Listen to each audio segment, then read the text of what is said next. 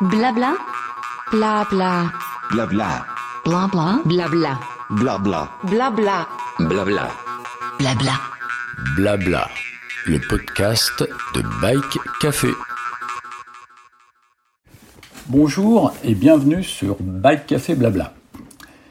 SIFAC vient d'annoncer son départ de ses ateliers historiques de la Fugue, situés à Homme, au nord-ouest de la Touraine, pour s'installer à Tours. Simultanément, Émeric Lebrun, le patron d'entreprise, a présenté un nouveau vélo daté d'un cadre carbone 100% fabriqué en France, baptisé Paradox. En fait, nous assistons avec cette annonce à un double paradoxe. Pour cette société installée depuis 40 ans à la campagne, qui va rejoindre une grande ville, et pour ce spécialiste de l'acier qui élargit son offre de vélos en carbone. Il faut voir dans ces paradoxes un raisonnement logique et un axe de progrès pour cette entreprise qui a survécu à la période noire du beau vélo français. Les valeurs, les équipes et l'ensemble du savoir-faire de CIFAC, labellisé Entreprise du patrimoine vivant depuis 2012, continueront à être le moteur des fabrications de vélos d'excellence. Cette entreprise, qui décidément ne fait pas son âge, en a sous la pédale. J'ai appelé Emeric pour qu'il m'explique tout ça, et pour lui, ces paradoxes n'ont rien à voir avec la crise de la quarantaine de son entreprise. Il nous raconte son parcours depuis 20 ans chez SIFAC et nous dévoile la vision d'un artisanat qui est en pleine évolution en s'ouvrant à la fois à l'industrie et à l'économie circulaire. Chez SIFAC, on aime cultiver le paradoxe. Bonjour Émeric, comment vas-tu après toutes ces émotions là que tu viens de vivre euh, le 24 Salut Patrick, eh ben, je, je, vais comme quelqu'un qui, qui, vient de fêter ses 20 ans de boîte et qui euh, a fêté le 40e anniversaire euh, d'une belle aventure euh, qui est celle de SIFAC. Oui, alors effectivement, double anniversaire, 20 ans, 20 ans, parce qu'en fait, tu as commencé en 2002 aux côtés de, ouais. aux côtés de Francis, Francis Quillon, ouais. Euh, donc une belle aventure. T'avais quel âge à l'époque? T'étais tout jeune hein Il y a des choses. Suis-je obligé de répondre à toutes les questions? Ah bah euh, écoute. J'avais 23 ans. J'avais 23 ans. Toi, j'ai signé mon CDI avec Francis que j'ai ressorti d'ailleurs le, le, 25 novembre 2002.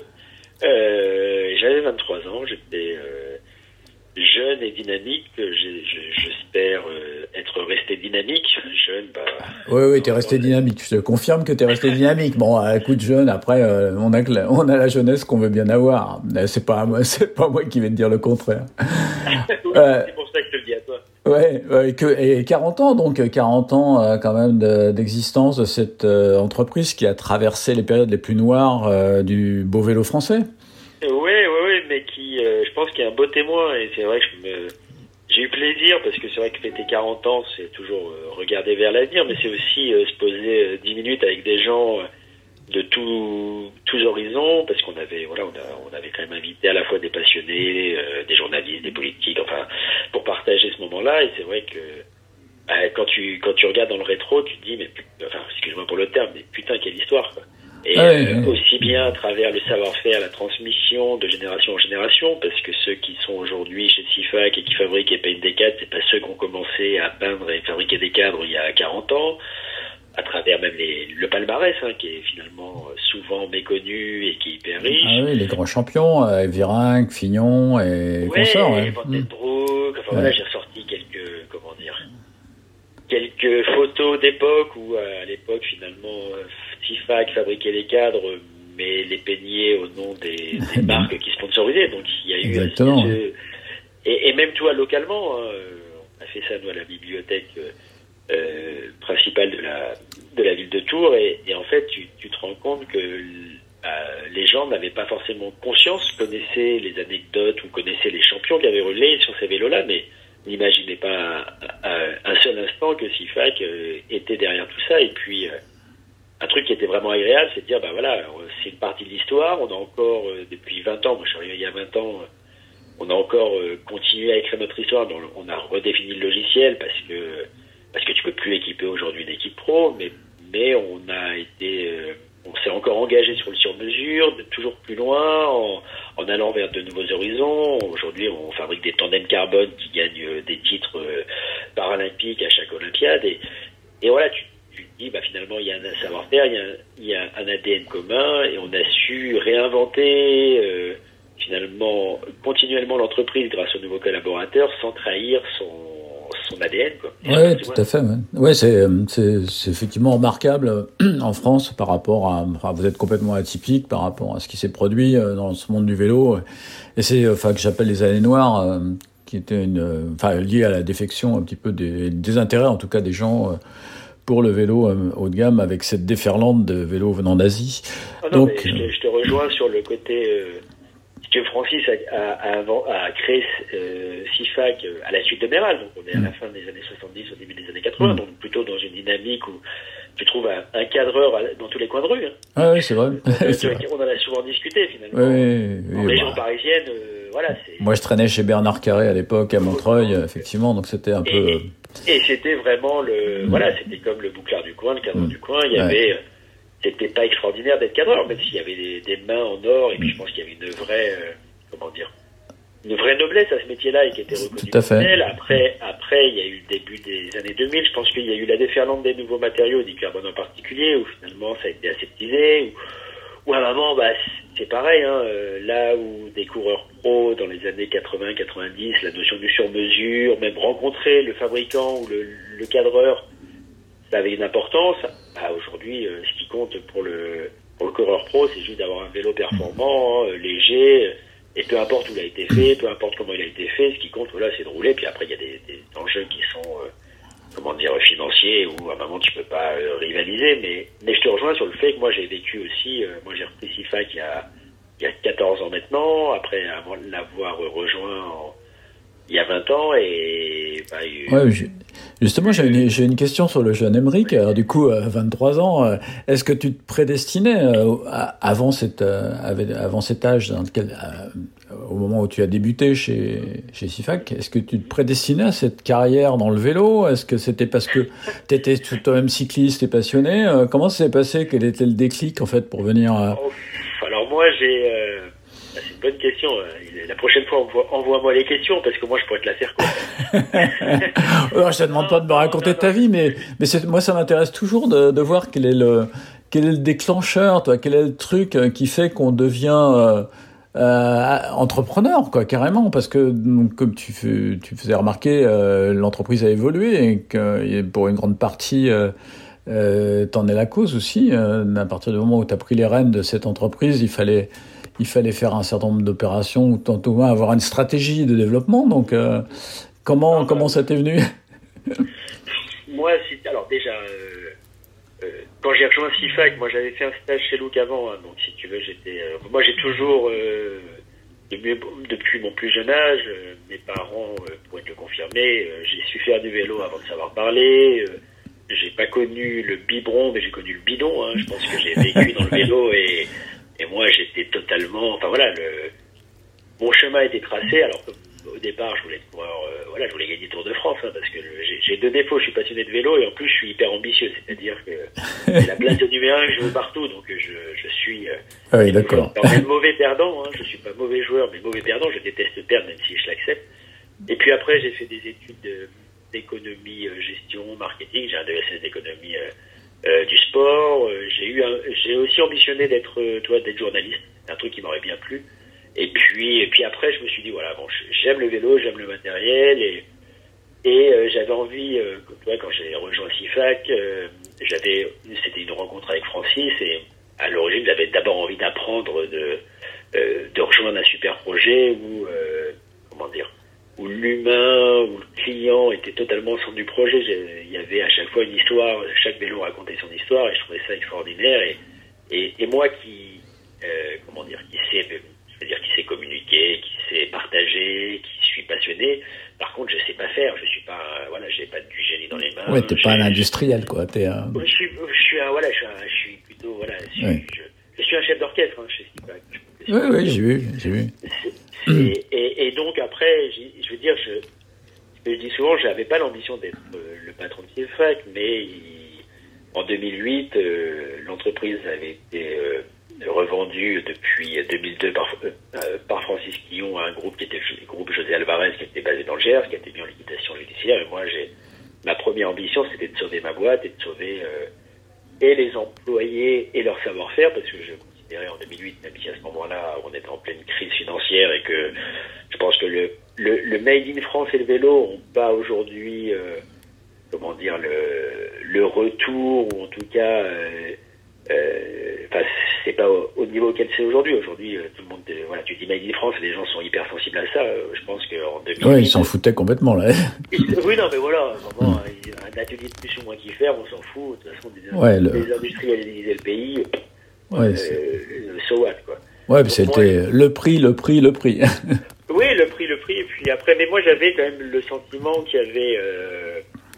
Alors, d'une part, après, quand tu quand tu es euh, tous les jours avec des gens euh, qui transforment, qui ont du talent, et, tu sais que toi, euh, tu, peux au moins revendiquer que tu as l'œil du passionné et que, tu n'es pas seul passionné, je me suis dit, c'est pas possible que ça disparaisse. Après, il a fallu redéfinir le, logiciel. Hein. C'est là où, je dirais, mon, j'ai su, euh, d'une part, être accompagné, hein, parce qu'il y a quand même des, euh, chambres de commerce, il y a eu un réseau Entreprendre Val-de-Loire, qui est un réseau de, de chefs d'entreprise. Moi, j'ai repris euh, je, pour résumer, euh, l'entreprise avait été mise en redressement judiciaire parce qu'il fallait passer par le redressement judiciaire au mois de septembre. Je l'ai repris deux mois après, donc ça a été une formation accélérée. Euh, et, et c'est vrai que bah, euh, j'avais fait le constat qu'à un moment, ce que SIFAC était il y a 20 ans, ça, ça serait, il fallait que ça change, il fallait qu'on se rapproche beaucoup du client, c'est-à-dire que qu'on ouvre les ateliers parce que j'ai toujours ressenti que la plus grande, euh, comment dire, la meilleure des communications, c'est que le client vienne euh, découvrir les ateliers et découvrir ses artisans. Et, euh, et c'est d'autant plus vrai aujourd'hui. Hein. D'ailleurs, aujourd'hui avec comment dire le locali, enfin le, local, les productions locales, où à un moment on est sur des circuits courts, je pense que c'est pas juste, c'est une histoire aussi potentiellement d'éviter les cumuls de marge, mais c'est aussi l'histoire de rencontrer celui qui fait et que celui qui fait est content de rencontrer celui qui va utiliser. Et je crois que c'était quelque chose qui était, qui était, important parce que parce que finalement, quand tu achètes un vélo artisanal, tu n'achètes pas juste son résultat, tu achètes aussi son histoire. Et, tout à fait. Et donc, et puis on a été vers d'autres chemins. On est, nous, on était vraiment que dans la compétition. On s'est lancé vers la rando. Euh, on a fait du vélo de rando. Vu qu'on a fait du vélo de rando, on a une opportunité extraordinaire, c'est de devenir le distributeur d'Orclib. Mhm. Et ça, euh, aujourd'hui. Euh, euh, c'est aussi un comment dire un complément euh, d'activité, un complément commercial qui a quand même vachement euh, renforcé la structure et puis on... oui ça te rapproche de la distribution aussi oui oui puis c'est un métier qui est, différent, enfin, qui, est, qui est, différent mais qui nous permet aujourd'hui d'avoir 750 points de vente d'avoir aussi comment dire consolider aussi tu sais tout ce qui est fonction support hein. si mmh. aujourd'hui l'entreprise elle a un comptable un chef produit un commercial c'est aussi parce qu'il y a business global qui permet euh, d'absorber euh, tous ces coûts.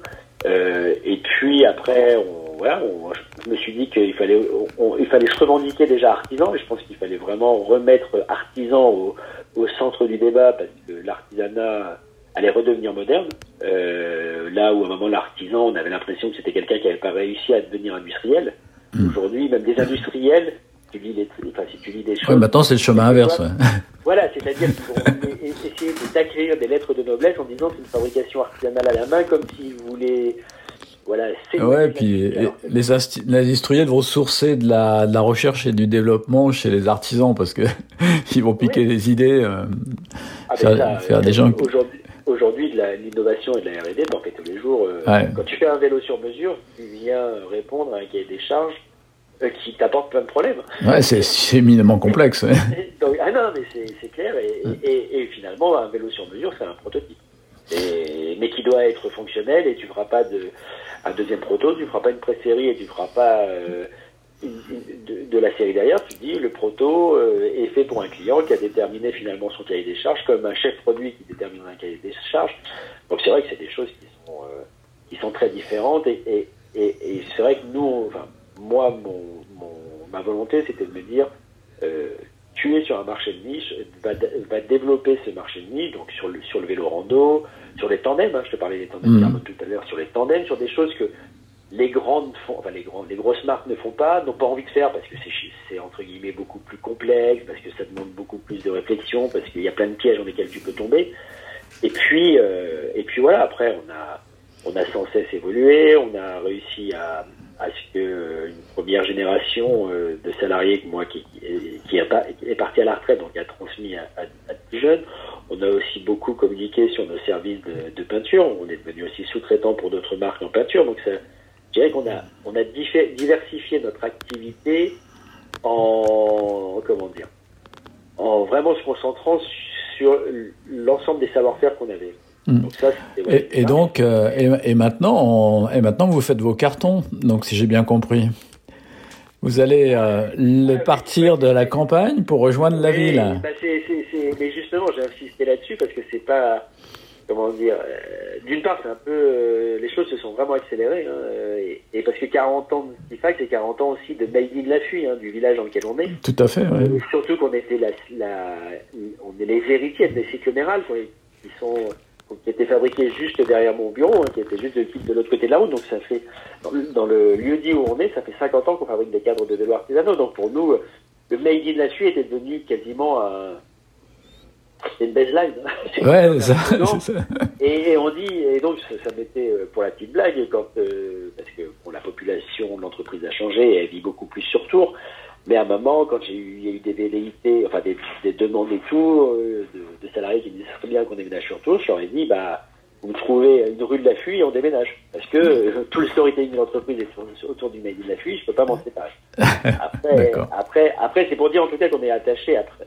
Oui, enfin c'est 35 km quand même, c'est pas vous n'êtes pas au bout du monde, c'est. Oui, oui, oui, bien sûr, bien sûr, bien sûr. Mais, mais pour autant, ces 35 km vont aussi permettre, parce que toi, j'avais une photo de l'entreprise où j'ai 10 voitures devant l'entreprise, et c'est vrai qu'aujourd'hui, dans la volonté de se rapprocher de Tours, c'est aussi la volonté de permettre aux salariés passionnés de vélo de venir en vélo, parce qu'aujourd'hui, 35 km, alors tu peux le faire euh, de, temps en temps l'été ou, ou, au printemps, mais ça fait quand même 70 km par jour. Bon, euh, beaucoup le font de temps en temps dans la semaine, mais malgré tout, euh, la voiture est souvent le seul oui. moyen de venir travailler, et puis dans le contexte actuel, euh, au-delà du, du non-sens écologique et puis euh, du non-sens même de valeur, parce qu'aujourd'hui, fabriquer, euh, avoir autant de voitures devant une entreprise qui fabrique des vélos. Bon, oui, ça, ça, fait, ça fait tâche. Il voilà, faudra mettre le parking derrière le bâtiment, quoi, pour que ce soit pas visible. bah, euh, pour ne rien te cacher, il arrive régulièrement, ou quand il y a des portes ouvertes, ou quand il y a des reportages, que je dis, bon, bah, euh, si la première photo de l'entreprise c'est avec des voitures, c'est con, donc on, est, on, on, garde tout ça derrière. Mais, ouais, ouais, voilà, c'était la première volonté. J'ai vu une photo sur LinkedIn où effectivement il y avait la, les nouveaux locaux donc qui étaient présentés avec plein de vélos devant. Donc, euh... bah, en fait, oui, en fait, euh, euh, vendredi matin, on a on, on, a fait une sortie après la, la, la, conférence de presse de jeudi soir où euh, on est parti, euh, alors l'étape 84 qui est un peu notre quartier général, euh, qui est une auberge de jeunesse, et où en fait, dont le thème est le vélo et qui est décoré de plein de vélos Sipac Emerald, donc c'est un peu, c'est là qu'on a fini la soirée, et puis en plus c'est à 500 mètres de l'arrivée de Paris Tour, donc c'est un endroit mythique, on, est parti de là, on a été à 2 km plus loin justement, au bord du Cher, devant les nouveaux locaux, j'avais eu les la veille de Monsieur le maire, donc j'ai pu ouvrir, et puis on, on, a mis plein de vélos devant pour voilà pour mm. redonner un accent ou en tout cas une identité vélo à cet endroit. Puis après on, a été le long du Cher, après on a traversé la Loire et on a été vers, vers Sifac en vélo. D'accord. On est arrivé euh, voilà, on est arrivé à 11h30. Hein. Vous avez pris votre temps.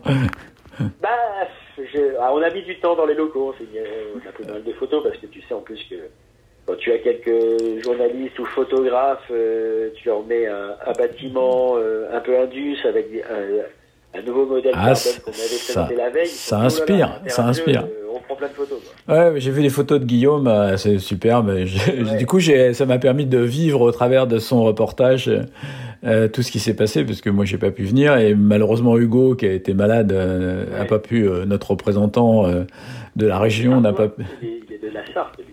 Et lui, il est, il est, en plus, il est même, euh, il est pas loin même de, de là où encore euh, euh, les, comment dire, les canapés euh, lits Méral sont fabriqués à Avec, ouais, avec les re fameux ressorts, on l'avait ressenti. Ouais.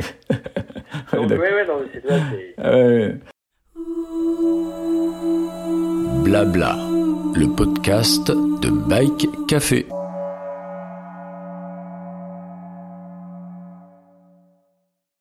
Donc, euh, ouais, je, moi je voulais souligner, hein, je suis en train de faire un article pour évidemment parler de tout ça, et je voulais souligner le double paradoxe, du coup, parce que J'aime bien le nom de votre vélo, mais finalement j'ai constaté qu'il y avait un double paradoxe. Effectivement, cette migration de la campagne à la ville, qui est pas forcément dans les schémas qu'on a l'habitude de rencontrer en ce moment.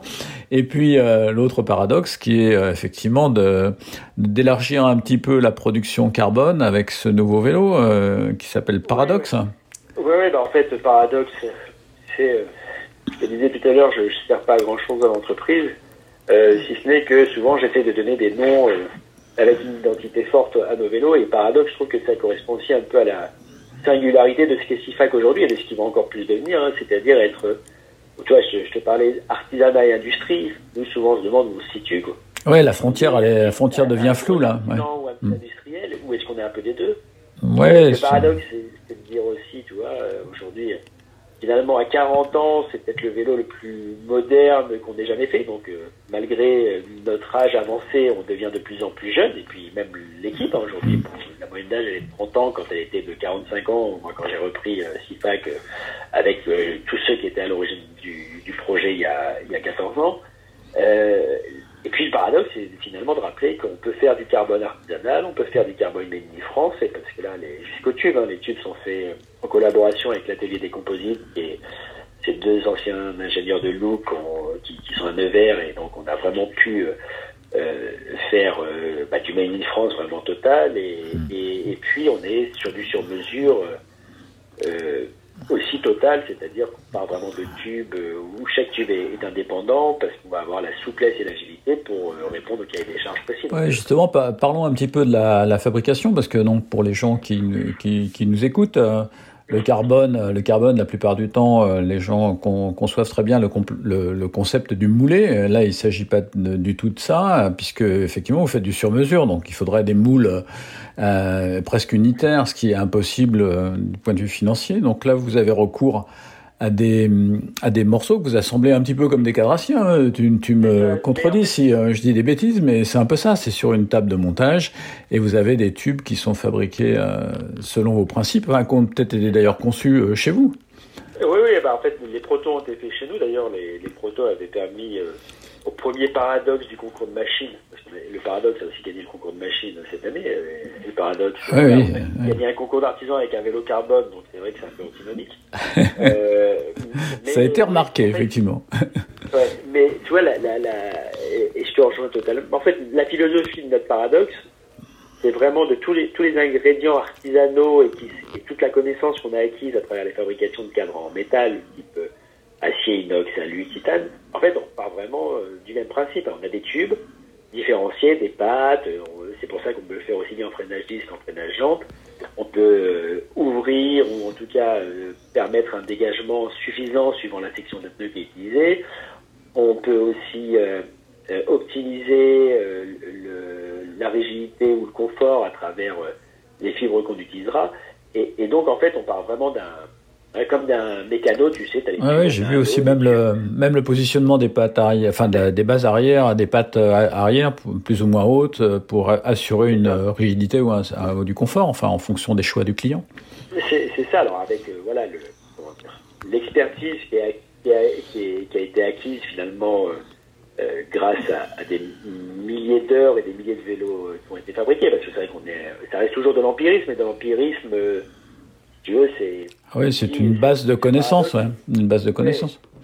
complètement, oui. Et, et, si tu veux, ce paradoxe, il est un peu le, la combinaison du, euh, toi, de, de l'ingénieur ou l'ambition euh, hyper théorique de l'ingénieur qui a, qui, a, qui a, été chargé, et puis après, tu as, le, as le, à la fois le pragmatisme et la créativité du cadreur, euh, voire le génie du cadreur, et puis finalement, tu as la théorie et la pratique qui vont venir euh, pas s'annuler, parce que souvent tu dis la théorie la pratique, c'est deux choses différentes. Non, non, c'est la théorie euh, avec l'ambition initiale et après avec les savoir-faire du cadreur qui font qu'à la fin, le, le paradoxe, bah, tu as les ingrédients euh, euh, aussi bien traditionnels, parce que cette philosophie de la fabrication sur mesure, on l'a, on l'a, bah, on, fait vivre depuis 40 ans, mais aussi être innovant, utiliser de nouveaux matériaux. Et, nous, en fait, les moules, il y en a, hein, mais pour, pour fabriquer des tubes et pour optimiser les tubes. C'est Pas ça. Pour euh, optimiser la fabrication et se dire, moi, je vais ouvrir un, un moule, finalement m'affranchir aussi euh, du savoir-faire de, de- comment dire, euh, de l'homme ou de la femme. Hein. C'est Mm. une fois que le moule sont faits, euh, on fait ça en grande série, puis on va faire 10 000 pièces parce qu'il va falloir amortir les moules. Nous, on est Ouais, c'est des, des moules, euh, ce sont des moules de forme et, et après, dans ces moules, vous y glissez euh, les, les- le nappage qui correspond à, à la, enfin, au concept du, de- du vélo, de chaque unité de vélo, quoi. C'est un peu ça, Oui, non? oui, après, alors après nous, euh, là aujourd'hui c'est l'atelier des composites. Qui nous le fait, hein, qui nous fournit des tubes, comme on, comme Columbus nous four- fournirait des tubes euh, à part. de notre cahier des charges. Et il y a aussi en fait, on va euh, être en capacité de leur demander des tubes avec un degré de rigidité euh, différent. D'accord, ok, d'accord. Ou sur un acier, tu jouerais sur la section. Donc en fait, ces tubes vous arrivent euh, donc euh, tout fait comme j'ai vu livré dans la petite boîte en bois. Bah, en donc fait, et- ça c'est le lot, ouais, c'est le lot qu'on prépare. voilà, c'est ça. Vous avez un kit, un, un kit, et puis là vous mettez sur la, en fonction du, du- de la géométrie voulue, mais par rapport aux besoins du client, vous Ouais. mettez sur la table et vous, vous faites un assemblage. Et donc le, le liant, comment il est réalisé? Il est réalisé Ouais. par C'est du, c'est en fait c'est un pointage par colle. Mhm. Euh, et puis après la colle on la ponce parce que c'est vraiment là juste pour fixer la géométrie. Puis après ça va être du, de la- ce qu'on appelle la stratification, mais c'est du drapage de, de trois couches de carbone euh, successives. Il y a le, le premier c'est du Kevlar, son côté euh, quasiment euh, incassable et puis c'est une capacité de filtrer les vibrations. Puis après tu as des différents tissus euh, sergés et taffetas pour orienter justement la fibre en fonction de l'utilisation. Et puis le taffetas, c'est pour rigidifier puis avoir une homogénéité euh, D'accord. de la fibre esthétique. D'accord. Puis après, donc il y a une couche par dessus, et puis et puis une peinture ou une euh, Voilà, après, ou un vernis. une, t'as une résine globale de glaçage qui vient vraiment homogénéiser l'ensemble et ce qui fait que Dieu, l'un des paradoxes de ce cadre, d'ailleurs on avait euh, avec Guillaume des Matos Vélo, on avait joué, il nous avait il avait joué le jeu parce qu'il l'a essayé finalement euh, ouais sans peinture. J'ai vu. Sans peinture, voilà. Parce qu'en fait, et là, là, quand tu vois ce cadre-là, tu te dis c'est un cadre qui sort d'un moule. Il peut pas être Ouais. original, il sort d'un moule. Ouais. Bon, alors c'est vrai que finalement, tu peux dire il ressemble à d'autres. Oui, mais, mais, mais non, il est artisanal, il est fabriqué à partir de tubes. Mais à la fin, la finition est telle et notre degré et notre niveau d'attention est tel qu'il n'y a pas de surépaisseur et que dans son aspect final, c'est un aspect monocoque. Ouais. Mais on l'a fait à partir de tubes et il est fabriqué sur mesure. Mais là, donc, ces tubes sont de dimensions différentes. J'ai vu par rapport au, par rapport au Louison euh, Méral que j'avais testé, euh, que tu m'avais envoyé, que sur lequel j'avais roulé. Euh, donc, c'était des tubes ronds, là, pour le coup. Des euh, tubes ronds, ouais. ouais. Tandis que là, il y, a une, il y a une étude qui a été réalisée sur la différenciation de forme oui. des, des tubes. J'ai admiré aussi la, la partie base arrière, qui est subtilement arrondie, je pense, pour des questions de confort. Et hum, voilà, c'est assez intéressant. Et, le, et effectivement, le, la base arrière assez courte qui permet quand même des relances. Un vélo qui Ah m'a l'air bah. assez nerveux euh, sur le sur l'image que je- j'en ai décou- que j'ai découverte. Non, bah, il est- c'est un vélo, non, mais on a fait des bases très très courtes. Et justement, après, c'est toujours pareil. C'est ce que j'essaie de- d'expliquer aussi euh, par rapport aux sur-mesures, parce que bon, euh, on peut lire sur les réseaux sociaux, il y a toujours des critiques. Bon, ça, de toute façon, on, on peut pas les louper. Mais la notion de sur-mesure, c'est pas qu'une notion de géométrie. hein. Enfin, c'est pas qu'une notion de- d'ergonomie. C'est clair qu'aujourd'hui, euh, on va dire que 80% des cyclistes peuvent rouler sur un vélo standard en termes de position, ça ira. Après, tu peux faire du sur-mesure. Nous, on est vraiment millimètre près, mais la notion de sur-mesure, c'est vraiment un cahier des charges rédigé en fonction de son utilisateur. Dans le cahier des charges, tu as la géométrie, tu peux avoir l'esthétique, hein, l'accostage des haubans, euh, tu peux avoir le serrage de selle, est-ce que tu veux un tampon tangent ou un, ou un serrage à collier parce que tu te dis, voilà, le tampon tangent, euh, je trouve ça super beau, mais moi, je suis un peu un bourrin et quand je serre à chaque fois comme un con, ou je suis toujours en train de changer ma hauteur de selle, j'ai pas envie de prendre de risques. Et puis, tu peux avoir justement la dynamique du vélo en disant, euh, moi, je sais plus à combien ils m'ont fait mes pattes, parce que tu sais, euh, moi, ils m'appellent le com killer ici. Alors bon, euh, c'est parce qu'ils que je suis compétiteur, mais moi, en mon cas, ils m'ont fait des bases hyper courtes. Bon, c'est voilà, c'est dans une envie aussi de d'avoir une super dynamique. Et donc, le, le sur-mesure, c'est pas juste bien positionné, c'est vraiment avoir le vélo qui correspond totalement à ce que tu veux en faire. Oui, d'autant qu'un vélo trop rigide, euh, pour certains clients, ça n'irait pas non plus. Enfin, il y a aussi un rôle de prescripteur. Je pense que quand quelqu'un vient vous voir et, et vous demande quelque chose qui est un vrai bout de bois, c'est pas possible en fonction de sa pratique. Si vous avoue, euh, si vous avoue, c'est pratique. Oui, oui, non, c'est clair. Bah, nous, on a déjà eu, bah, justement, euh, cette, euh, nous, pour le tandem, quand on fait un tandem carbone, pour des gens qui vont être sur la piste et qui vont euh, essayer euh, de gagner le kilomètre, bah, tu sais que la rigidité là, elle est, elle, elle est poussée, son, le curseur est poussé au maximum. Quoi. Mm. Euh, mais on dit à monsieur ou à un couple qui viendrait nous commander un tandem carbone, on va peut-être pas vous faire la même parce que vous n'avez pas la même Ah, puissance et finalement, elle va, comment dire, la rigidité va être un- une contrainte plutôt qu'une Ouais, qu- qu'un avantage. un moyen de, ouais. de, de- de performer. Quoi. Donc, Ouais, c'est sûr. c'est- C'est vraiment dans ce sens-là aussi qu'on l'a fait. Et de la même façon qu'on a décidé de faire une tige de selle ronde, euh, à la fois pour apporter aussi un peu de confort malgré le côté aéro et, et, surdimensionner un petit peu des tubes, parce qu'on veut aussi que ce soit un vélo pour l'ultra-distance, hein. même si après c'est un cadre qui est vraiment, qui est vraiment une personnalité euh, performance.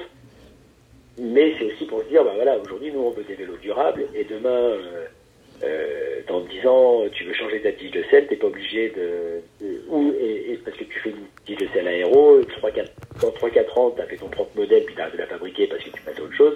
Une tige de, une tige de selle ronde Norman 7.2, bah ça sera toujours. Ah bah ça sera toujours d'a- d'actualité. Voilà. ouais, ouais. Mm. Et pareil, on est sur du T47 ou de la même Ouais, il y a- il y, a des standards in- incontournables.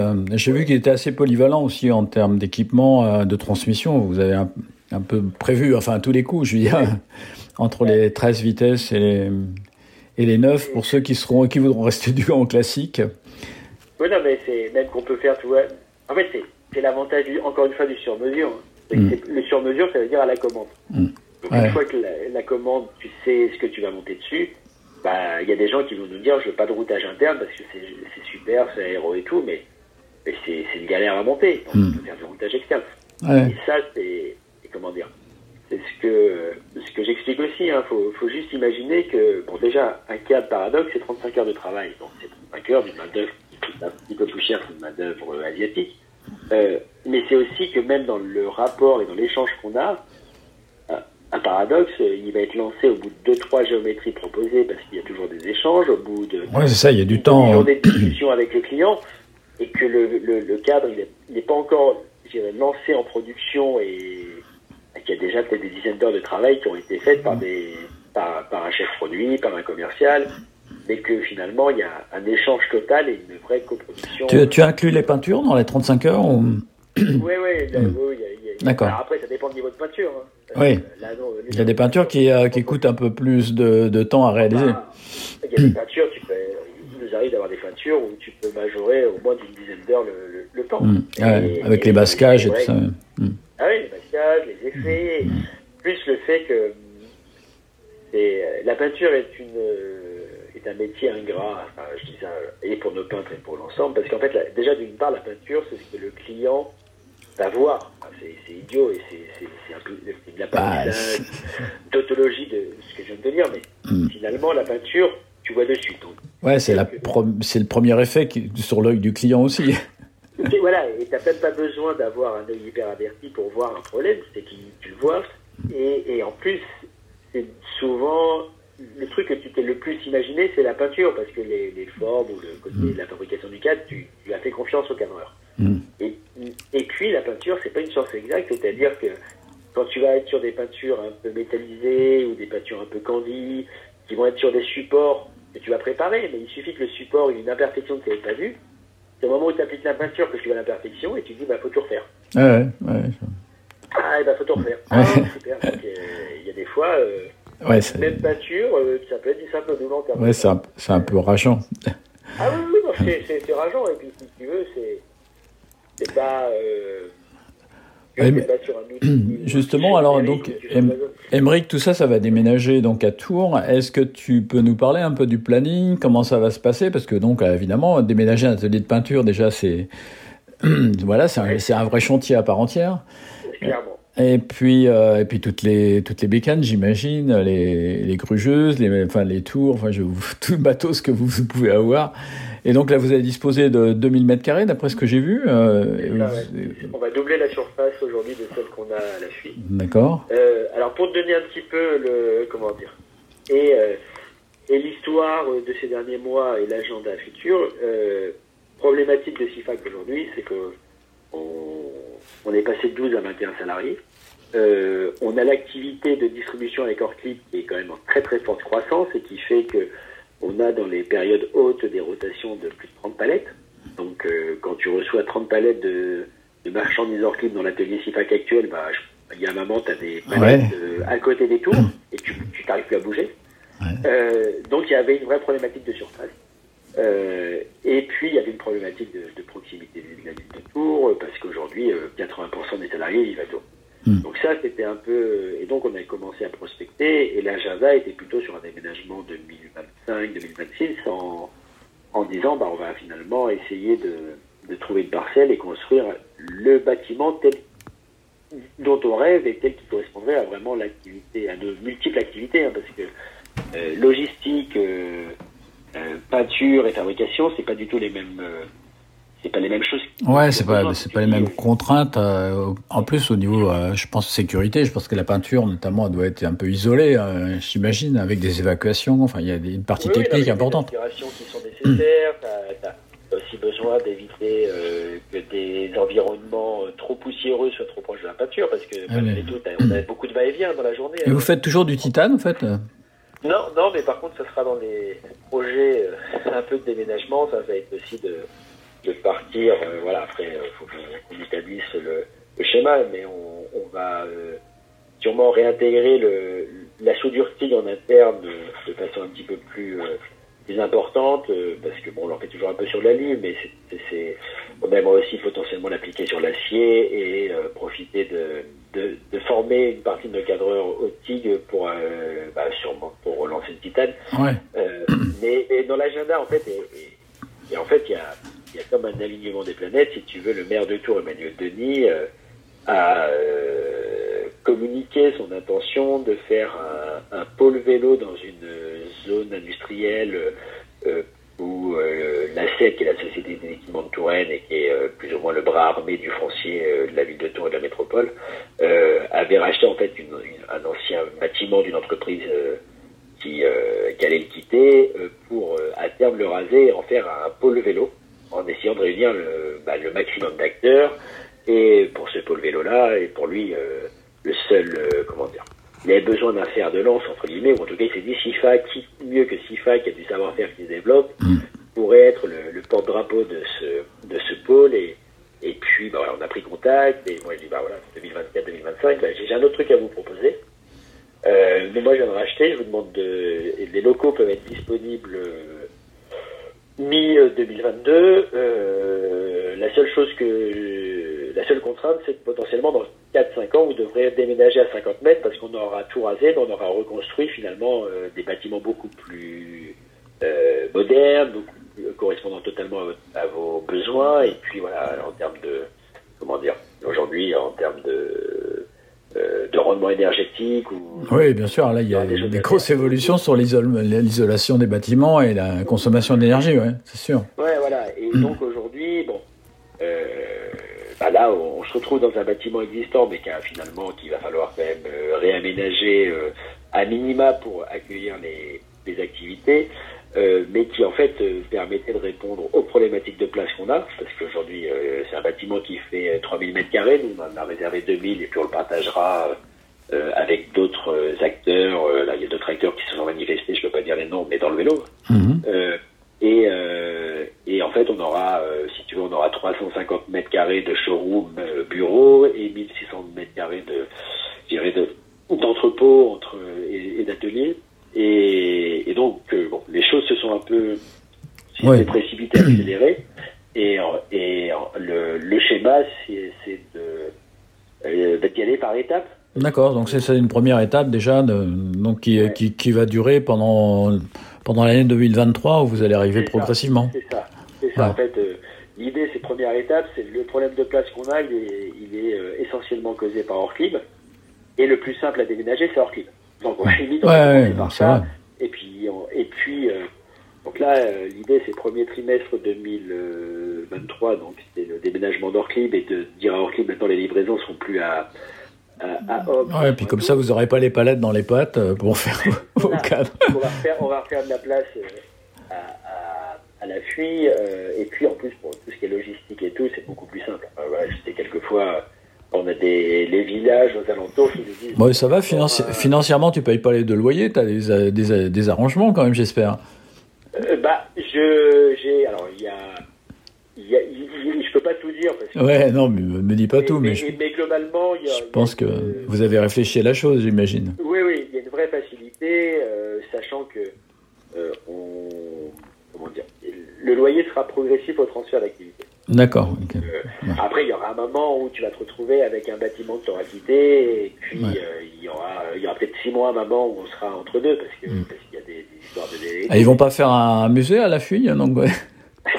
C'est- dans les projets. Ouais, parce que du coup, euh, c'est vrai que 40 ans quand même. euh, Enfin, bon, Mais oui, non, mais c'est c'est- dans les projets, c'est dans les idées, euh, parce que parce qu'en plus on, on lance en, en ce moment on travaille aussi sur une activité un peu d'économie circulaire ou euh, qu'on appelle le garage, où en fait on, on va on, on va proposer à la vente des vélos Sifa Coméral qui ont déjà roulé, soit euh, enfin qu'on- qui sont plus des vélos euh, et des vélos d'occasion, mais soit les vélos qu'on a dans les showrooms ou qu'on a quelquefois dans nos euh, euh, comment dire dans les ateliers peinture parce qu'on a fait un essai, mais on va proposer finalement des clients qui qui ont un vieux méral. Ah bah, c'est une bonne, de, de- de passer par nous pour soit les restaurer, soit les mettre en vente et puis ça c'est une bonne idée. Ça va dans le, dans le réusage et puis dans la réhabilitation. Ouais, De... En plus, c'est des vélos qui traversent le temps. ouais. Et Euh, puis, sans problème. vois, C'est un peu euh, se dire que un vélo sur mesure, c'est souvent le vélo d'une ville, mais ça l'interdit pas d'avoir plusieurs vies. Quoi. Ouais, exactement. Ouais. que surtout que le-.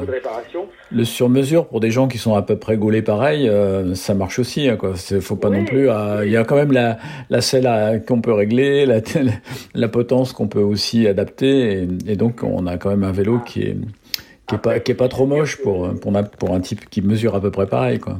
Ouais. Après, il faut juste avoir euh, conscience, c'est la seule, la seule, euh, comment dire, le seul euh, bémol, c'est qu'un un vélo sur mesure, à partir du moment où il est vendu d'occasion, il redevient standard. C'est-à-dire qu'il a Ah oui. la valeur ajoutée du sur mesure, euh, qui, est, qui est une vraie valeur ajoutée. Quand tu la vends en deuxième, quand c'est une deuxième main, elle devient standard. Mais, mais après, voilà, après, c'est une réflexion qu'on, enfin, c'est c'est un projet qu'on, qu'on- Ouais, c'est veut faire. Et puis c'est vrai que on se dit, bah, qui mieux que Sifac peut revendre des vélos d'occasion et, garantir à un nouvel acheteur de, racheter un Sifac ou un Méral, puisqu'il va finalement revenir là où il est plus ou moins né. Donc, euh, donc il y a cette aussi cette crédibilité-là qui est, qui est, qui est, proposée au, à l'acheteur et au vendeur. Donc ça, c'est vraiment quelque chose qu'on va développer. Et puis, et puis vu que, en fait, il y a des demandes qu'on a régulièrement. Aujourd'hui, Méral, euh, qui est une plus ancienne marque que Sifac, euh, des gens nous envoient régulièrement des photos en disant Ah euh, bah ça. oui. ah bah j'ai retrouvé ça dans le dans la cave de mon papa, ou de ma maman. Ah en plus, ça coûte du pognon. Maintenant, je peux te dire, en occasion, Mais- en occasion, c'est carrément. euh, Enfin, toi, les, j'en, j'en connais euh, des, des murales qui roulent, là, des randonneuses. euh, Ouais, c'est- ouais. Ça, franchement, c'est, c'est recherché. Hein, donc, Non, mais non, c'est- avec les Routons, c'est- avec les, les, les anciens, les anciens bons cadreurs qui avaient fait des produits à cette époque-là. Et en plus, il y a une mode euh, autour de ces vélos-là qui, euh, qui, enfin, qui commence aujourd'hui à, à, donner de la valeur, en tout cas, à ces produits. Hein, Ouais, et je pense, très sincèrement, je pense qu'aujourd'hui, euh, avec la pénurie, enfin voilà, la pénurie qu'on connaît le vélo, avec les délais actuels, quelqu'un qui veut se mettre au vélo, il faut mieux qu'il achète un, un vélo qui a une vingtaine d'années, qui est de super bonne qualité, à 300-400 euros, qu'aller acheter un vélo neuf à 400 euros, qui est de la merde. Exactement, exactement. Ah, ça, et je- qui est durable, et Ouais. qui, qui a été fait.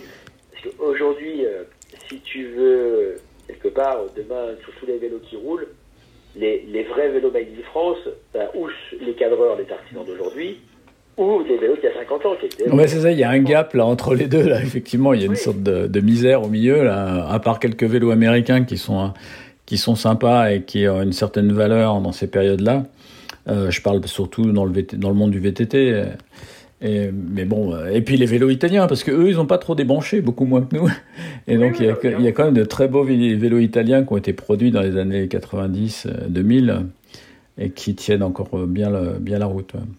Mais, et donc, ouais, dans le planning, pour. euh, et donc, l'idée, donc, premier temps, euh, bon, j'ai récupéré les clés, hein, donc. euh, Ah oui, j'ai vu ça sur la photo, ouais. De ma faute, pour ne rien te cacher, c'est pas moi qui m'en occupe.